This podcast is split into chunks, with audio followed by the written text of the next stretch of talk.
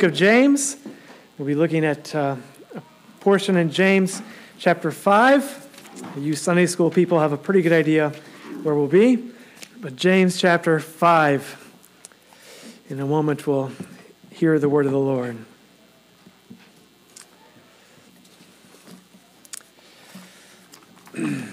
Well, one of the best parts about this time of year is the excitement of waiting. Right? Really, right? I know some of us have a different kind of excitement about waiting than others, but there is the thrill of expectation for what is coming. There is the hopeful desire that something is magical is going to happen. Right? That under the tree will be, finally, after 40 years, the Millennium Falcon. Am I going to get what I really want? Is she going to like what I got her? Santa is coming! And I can barely wait. Right? But we love the excitement of waiting. Why do we love the excitement of waiting? Because knowing when it ends makes the waiting bearable. Right? We can take it. We know when our questions will be answered. We know when our patience will either be rewarded or disappointed, for better or worse. We know that on a certain day, at a certain time, the wait will be over. We can enjoy, we can enjoy waiting and wondering because we know when we won't have to wait anymore. And it's not just for, for Christmas. And we could say the same thing for a couple engaged to be married or a couple expecting a child.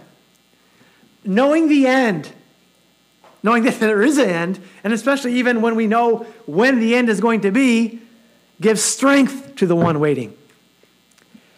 Sure, yes, there are times when you, when you want to hurry things along and just to get there, but, but you can always just go to the calendar and look, all right, 20 more days, 13 more days, five more days.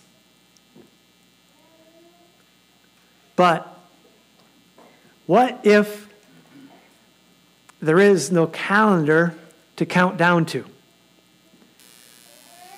Right? What if there are no days to mark off? What if there is no end date in sight? Waiting is all of a sudden an entirely different matter. It's a different experience. What if just wait until becomes just wait? What if there is no day and hour to look forward to, and the wait has been 2,000 years? Let's stand together out of respect for God's word and hear how that might address us in that situation. James chapter 5, beginning in verse 7. Be patient, therefore, brothers, until the coming of the Lord. See how the farmer waits for the precious fruit of the earth, being patient about it, until it receives the early and the late rains. You also, be patient. Establish your hearts, for the coming of the Lord is at hand. Do not grumble against one another, brothers, so that you may not be judged. Behold, the judge is standing at the door. As an example of suffering and patience, brothers, take the prophets who spoke in the name of the Lord. Behold, we consider those blessed who remained steadfast. You have heard of the steadfastness of Job, and you have seen the purpose of the Lord, how the Lord is compassionate and merciful. Let's pray. Lord, we are waiting. And we have been waiting. We do thank you for this time of year when we anticipate and remember the first coming of our Lord and Savior Jesus Christ. We thank you for sending your Son to earth. But he is raised back to the place of glory, to the place at your right hand, sitting and waiting for all his enemies to be made a footstool for his feet. We are waiting for him to come as he left, come and return to earth. Father, give us patience and hope as we wait. Lord, the grass withers and the flower fades, but your word endures forever. In Jesus' name, amen. You may be seated. The history of, of, the history of God's people is, is one of waiting. From the very from the very beginning, we have been waiters. Not waiters, but waiters. To our parents, Adam and Eve, really for our parents, and to the serpent was given the first promise to wait for. Somebody is coming who's going to destroy this serpent.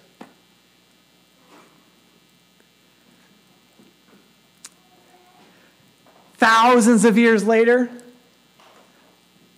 our second father, Abraham, was given a promise To your offspring, I will give this land, and I'm going to give the world, and all of the world is going to be blessed through your offspring. Thousands of years later, David received a promise that one of your sons is going to reign forever. And we've been waiting And lo and behold, we, we, we began to see answers to the waiting, answers to, to the promise that a virgin would conceive, answers to the promise that, that out of Bethlehem a Redeemer would come forth. And our faith was, was, was at the moment shaken when we saw this one that we placed our hope in on the cross, dead, buried, but restored again when he rose from the dead, when he rose from the grave 3 days later. And so we understand the question that came. Now, Lord Jesus? Okay, you, you've come. You've, you've seemingly fulfilled all these promises. Now, are you going to restore the kingdom? No. Hold on. It's not for you to know the times or seasons.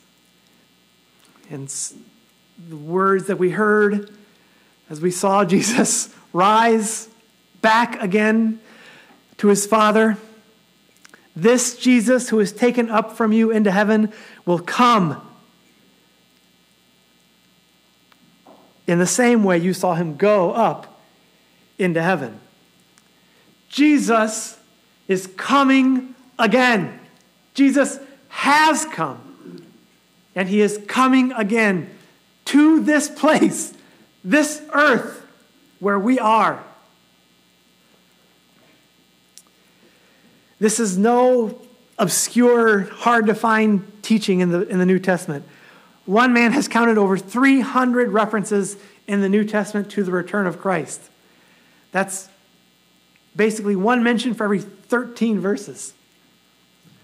But somewhere behind all these promises about the coming of Christ, there is one word wait. Wait. And in James 5 17, 7 through 11, the Holy Spirit gives us instruction about how we are expected to wait.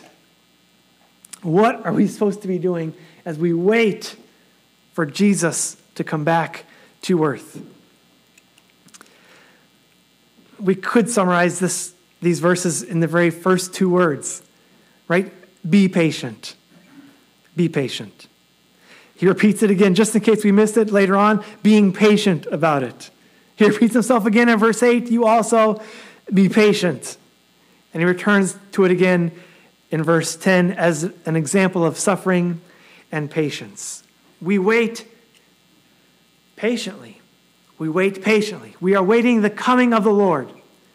We are waiting for it. We are waiting for the coming of the Lord because of the promise that it is the promise of a new day, the new day. We could read in Isaiah 35 of deserts blooming, of the blind seeing, of deaf hearing, of the lame leaping, of the mute singing, of a highway of holiness. We can read in Isaiah 11 and 65 of the wolf lying down with the lamb, about the earth being covered with the knowledge of the Lord like the waters covering the sea, about no more hearing the sound of weeping or the cry of distress. And we can read in Revelation 21 and 22 about the dwelling place of God being with man, about no crying, no pain anymore, about seeing the face of God, and night being no more. And all we can say is, Come, Lord Jesus. Like, make these things true, make them happen. This whole season of year should bring about this, this hope, this cry within us. What a dreary drive it was to church this morning, especially if you were coming in 8:30 or so. Everything is dead, brown, foggy, and your company on the road was black carriages and people dressed in black. Everything around us this morning cries death, sickness, gloom. What an Eeyore morning. And what should it do? It should kindle in us, within us, this hope, this desire to come, Lord Jesus, cast the darkness away, cast the doubt away, bring light and life. And so we wait patiently. We wait patiently. It is this to be of a long spirit, this word patience. To not lose heart. It is persistence. It is an unwavering willingness to await for events rather than trying to force them to happen. We could just stay in the book of James and we could just look at the first chapter and see all of the reasons, again, why we need patience. We need patience because of trials of various kinds in James 1 2, because of testing of our faith in James 1 3, because of lacking of wisdom in James 1 5, because of times of humiliation and exaltation in James 1 10, because of times of temptation in James 1 14, because of anger in James 1 20, because of filthy wickedness in James 121. We have plenty of reasons why we need patience, endurance, long spiritedness, awaiting. And we are given here in our verses two different pictures or illustrations to help strengthen us to wait patiently. Two, two buttresses for our faith. The first is in that first line Be patient, therefore, brothers until the coming of the Lord. Until. Not if, not maybe, not you never know, not stranger things have happened, until the Lord is coming. Jesus is coming. And that is a, a promise. There is an end date. We just don't know what it is. He is coming again to earth until there is a time when we will not need patience any longer because the answer will be here. The Lord is coming. It is not just to come, but, but his, his, it's the idea of his presence is going to be here. That's really what the word means. It's, its presence will be here. It's used of visiting dignitaries when they come to visit a town. Like it's this special word, his presence is here. That's the emphasis. And we wait for Jesus to come again until it happens. It will happen until we wait with patience, comforting our soul with the assurance of the one who promised. God has promised until the coming of the Lord. He is coming. Wait. Be patient. Our patience does have an end date. We see that He is coming, and we wait for the precious fruit of the earth. The harvest is coming. Right? One philosopher says, Patience is bitter, but its fruit is sweet. Right? It is, it is bitter to wait patiently, but the fruit, the harvest, is sweet. And we see the bitterness and the sweetness in, in this waiting for the Lord's coming. Bitterness as we wait and endure the trials, the temptations, the sicknesses, the disease, the death, the sin, the wickedness, the darkness of this world.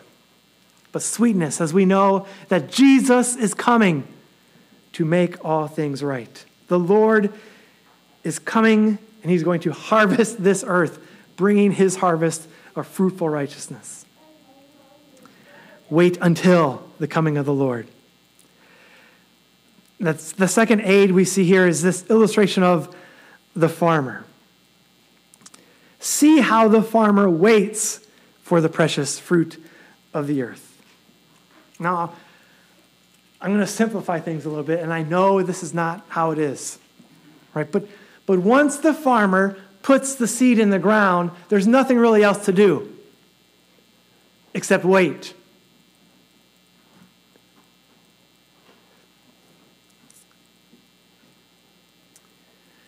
Or we could say, once the farmer has put the seed in the ground, there's only so much he can do.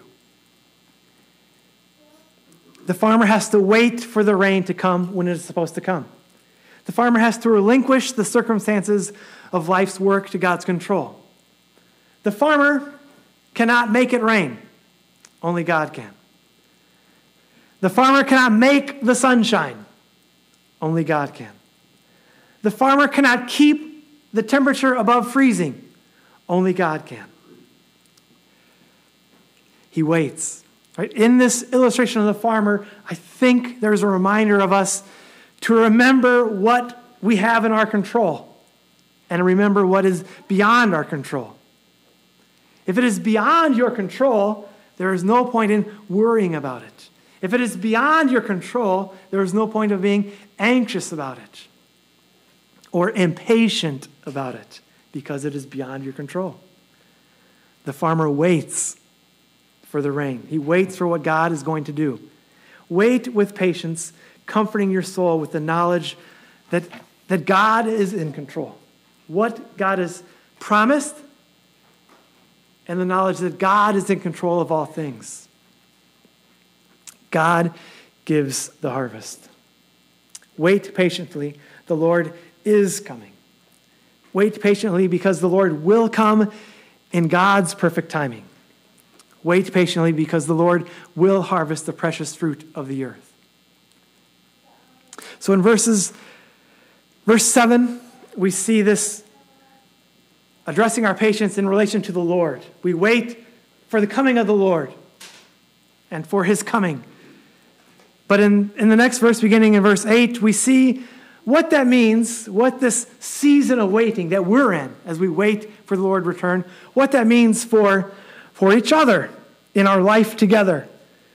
You also be patient, establish your hearts, for the coming of the Lord is at hand. Do not grumble against one another, brothers, so that you may not be judged. Behold, the judge is standing at the door. We are to wait in a strong peacefulness.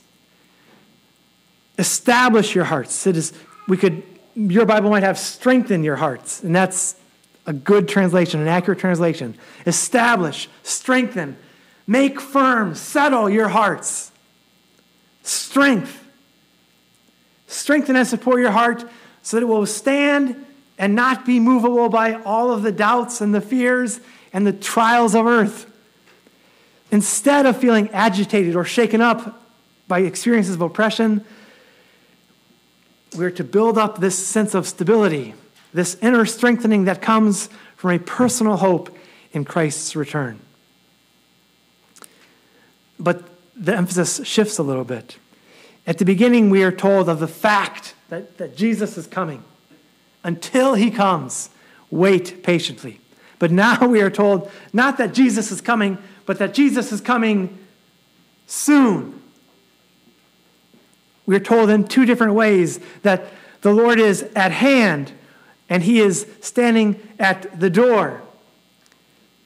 And this is something that all of the, the New Testament agrees on that, that the Lord is coming soon, that we are in the last days.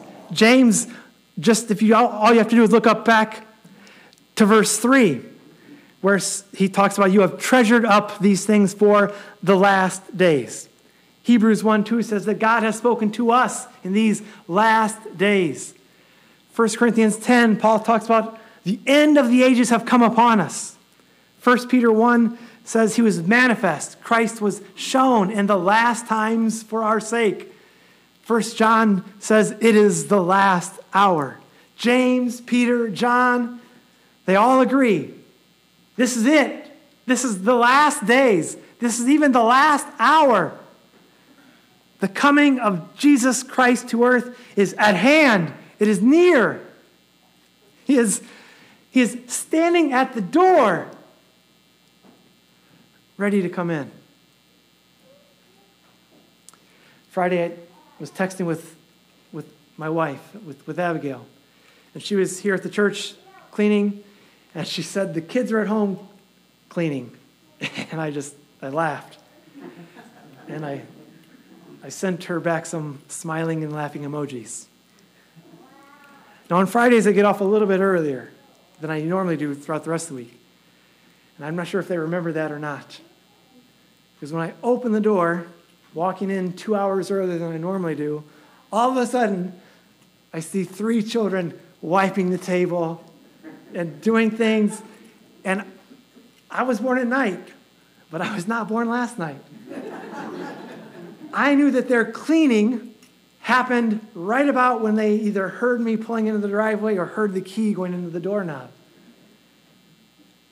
What happened? Ah, Dad is at the door.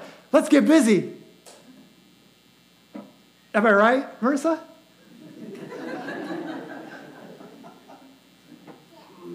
The Lord is at the door.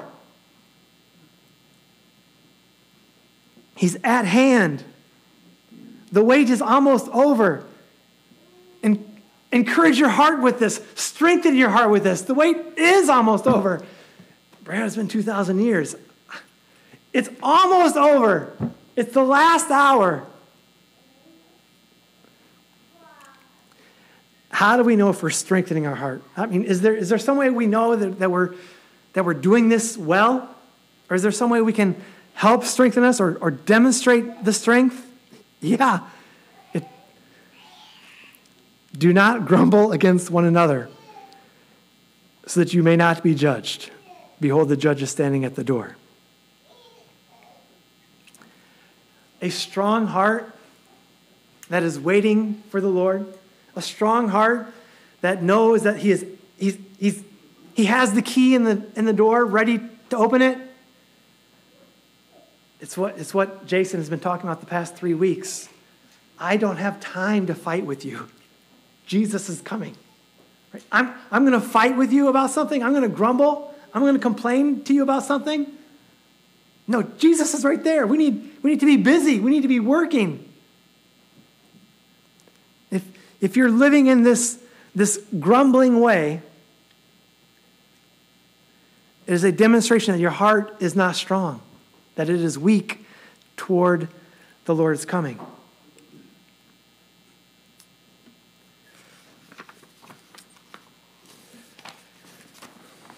Too often, when life gets difficult, we are stressed about this or that. And we, we tend to we take it out on others. Usually the completely innocent.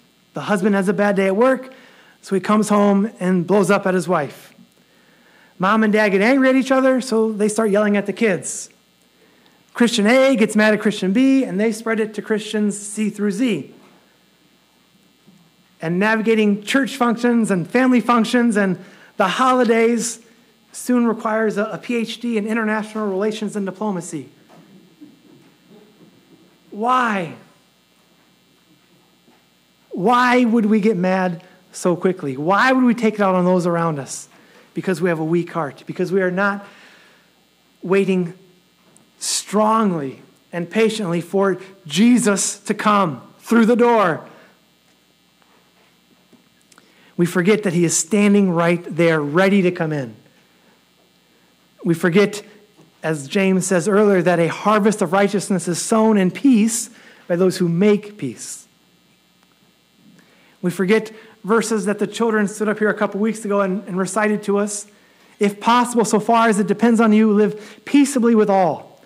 Never avenge yourselves, but leave it to the wrath of God, for it is written, Vengeance is mine, I will repay, says the Lord.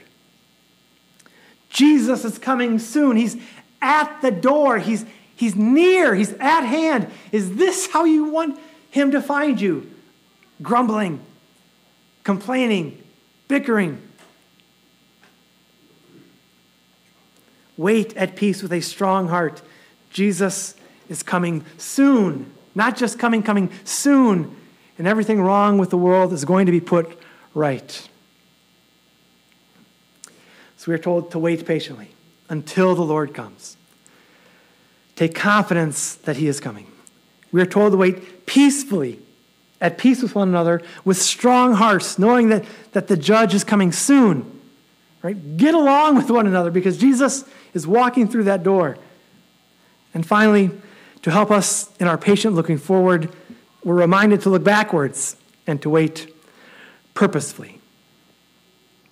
In verses 10 and 11. As an example of suffering and patience, brothers, take the prophets who spoke in the name of the Lord.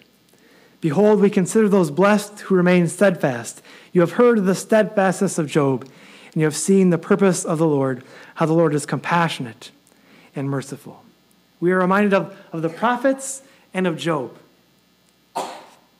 And in the example of the prophets, we are reminded of, of the purpose that we have as we patiently and peacefully, strongly wait. What is that?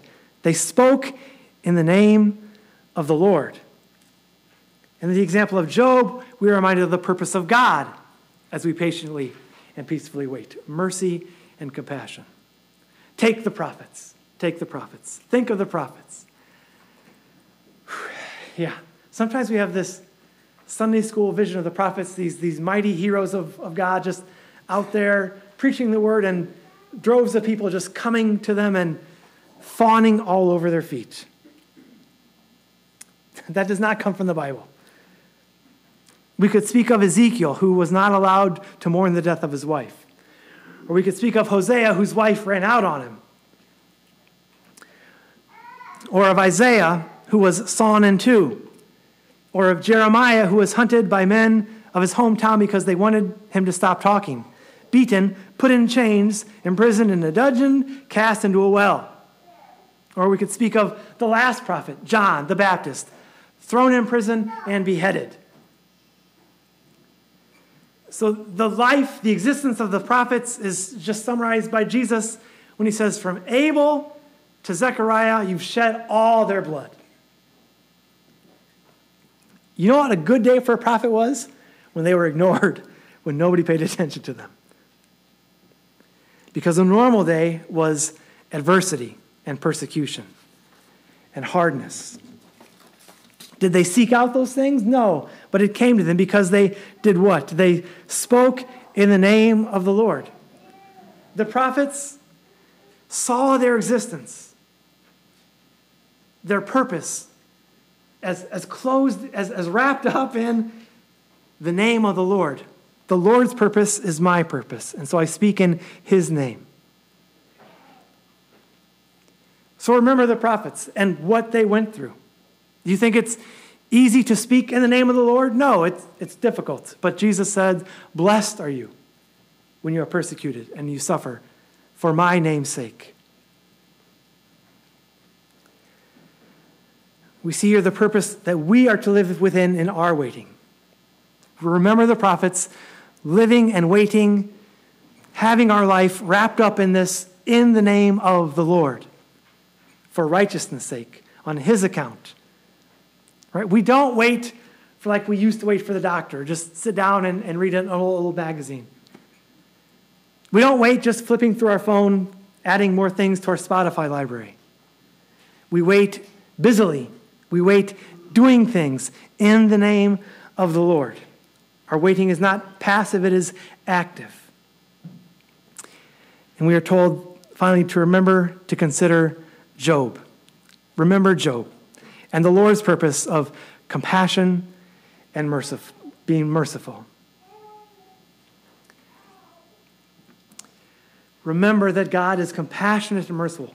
Merciful. Remember God's purpose. Why has it been 2,000 years?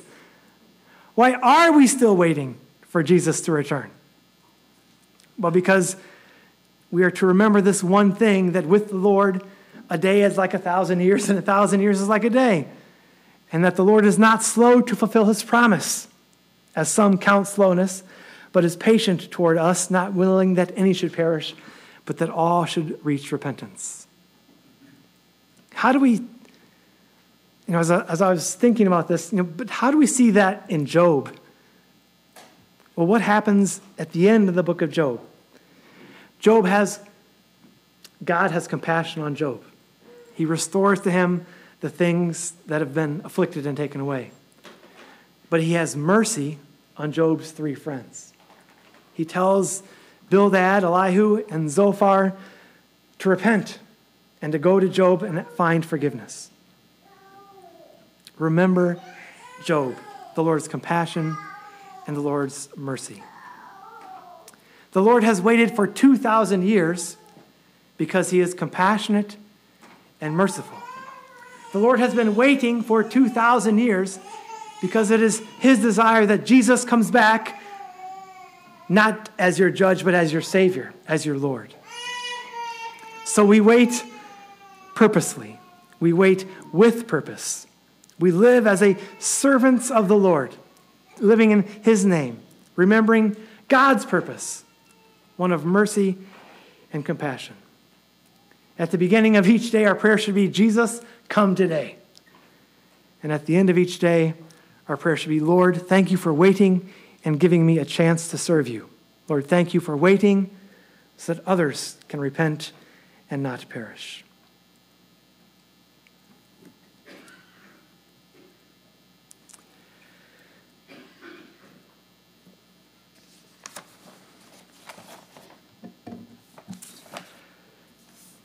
On November 2nd, 2016, at 11:47 in the evening, the long wait was over. 108 years of waiting. And finally, the Chicago Cubs won the World Series.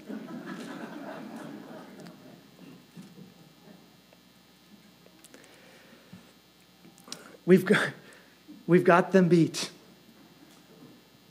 2,000 years. We've been waiting.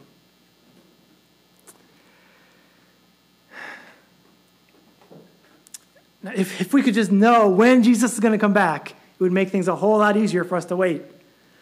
But the problem is then we wouldn't have to wait. We would know. The Lord is coming. He's, he is coming. Wait patiently.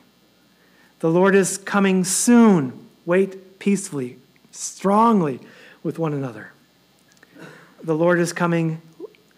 Live with purpose in His name, seeking His fame, His glory, as we wait to see God accomplish His purpose of mercy and compassion. Let's pray. Heavenly Father, we thank you for the promise that our Lord Jesus Christ is coming. Lord, we thank you that we can have strong assurance and confidence in that promise First, because you are the one who made it, and you are trustworthy and faithful. But secondly, and, and because of that, we've seen already the beginning of that promise, and that you have sent your Son to earth a first time. A first time you sent our Lord to earth to be born of the Virgin, to take our flesh upon himself, to go about giving sight to the blind, giving hearing to the deaf, giving strength to the lame, giving salvation to the sinners. Lord, we thank you for the salvation that Christ has given to us by his death, by his burial, by his resurrection. We thank you for the gift of the Holy Spirit that Christ has poured out upon us, giving us the strength to wait, giving us the strength to live at peace with one another, to stop grumbling. Lord, we thank you for the power of your Holy Spirit to give us strength to live with the purpose of living in your name, looking for your compassion and your mercy on the world around us. Father, we pray that you would indeed strengthen us and encourage us as we wait patiently and with purpose for the coming again of your Son. In his name we pray. Amen.